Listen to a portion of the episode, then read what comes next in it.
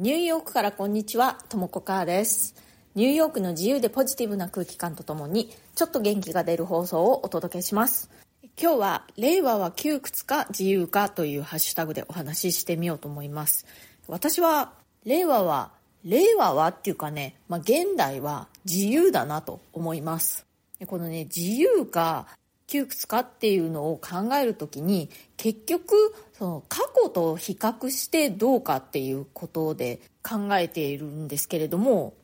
今ってね、住むところも自分で選べるし、職業選択の自由もあるし、結婚する相手も自分で選ぶことができるし、そして結婚しないということも選ぶことができる。着るものも自分の好きに選ぶことができる。こういう、まあ、現代の私たちにとって当たり前のことって、当たり前になったのってまあまあまあ最近なんですよね。にひゃくねんまえとかそのくらいを考えてみると、個人がね、そう自分の人生そんなにこう好きに選べる感じではなかったんですよね。まあ、現代でもね、国によってはそういうところがこう勝手に決めることができない国っていうのもまだまだたくさんあるわけで、そういうところと比較すると令和の日本っていうのはすごく自由だなって思うわけです。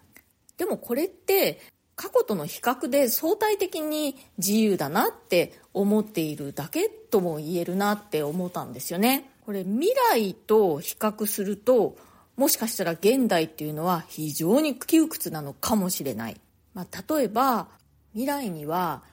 生まれた時の性別と違う性別を選択するのがもっと簡単になっているかもしれないし、移動の手段とかも何かもっとこうとっても簡単なものになっているかもしれない。今の私に考えつくのはその自動運転ぐらいの感じなんですけれども、もっとそれを超えた、今では想像もつかないような簡単な移動手段というのをみんなが利用するようになるかもしれない。そうすると、まあ、今みたいにね、みんな一生懸命あの自動車教習所に通って免許を取ってだとか、まあ、車じゃなくても電車とかね、まあ、飛行機とかそういう移動手段も未来から見ればめちゃくちゃ大変でめんどくさい移動手段っていうことになるかもしれない。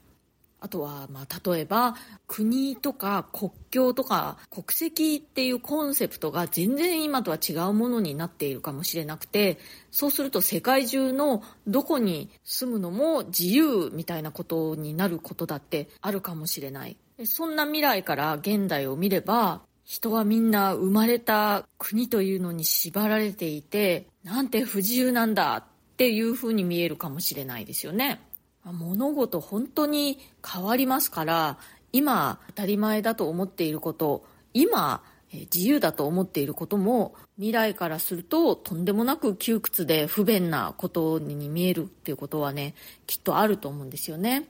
昔は遠くにいる人にメッセージを伝えるには、紙にね、なんかこう手紙を書いて飛脚を走らせたり、まあ、そういうことをしていたこともあったわけで、今現代ね、みんながそれぞれ携帯を持って簡単に遠くの人とも瞬時にメッセージのやり取りができるなんていうのは、その飛脚時代からするともうとんでもなく、もう想像もつかないことじゃないですか。だから現代ね、今私たちが全く想像つかないようなことがきっと未来には起こるって思うんですよね。そんな感じでね、未来から現代を見てみると、おそらくもうめちゃくちゃ窮屈で不便で大変な時代かもしれないけれども、まあ、今を生きている私はまあ自由だなとか思っているわけなんですよね。それと同じで、昔に生きていた人たちもその時代の常識だとか、まあ、制約の中で、特にそれが不自由だっていうこともあまり思わずに、まあ、そういうもんだっていう感じで生きていたんではないのかなと思うんですよね。まあ、そんなに何百年も前じゃなくても、まあ、例えば私が子供の頃のことを考えてみても、ネットも携帯もなかったしね、それでもまあそういうものの存在というのを想像すらできなかったので、特にそれがなくて不便だというふうに思ったりはしていなかったわけですよ。まあそんなもんだという感じで、その状況の中でまあ生きていたわけです。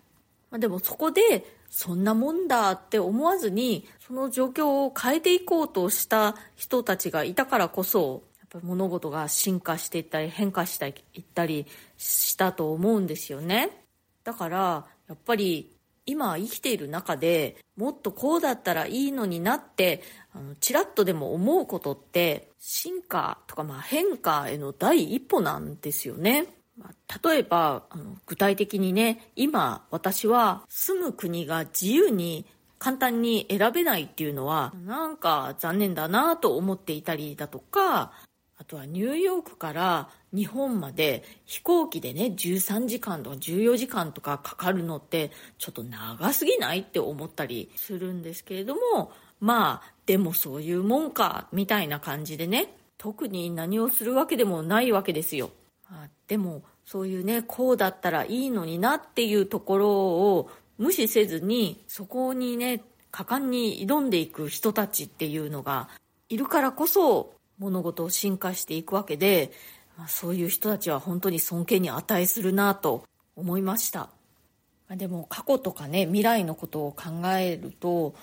人の一生って本当短いですよね。長くてもだいたいひゃくねんぐらいしか生きられない。そう考えるとやっぱりやりたいことがあったらどんどんやった方がいいですよね。うん。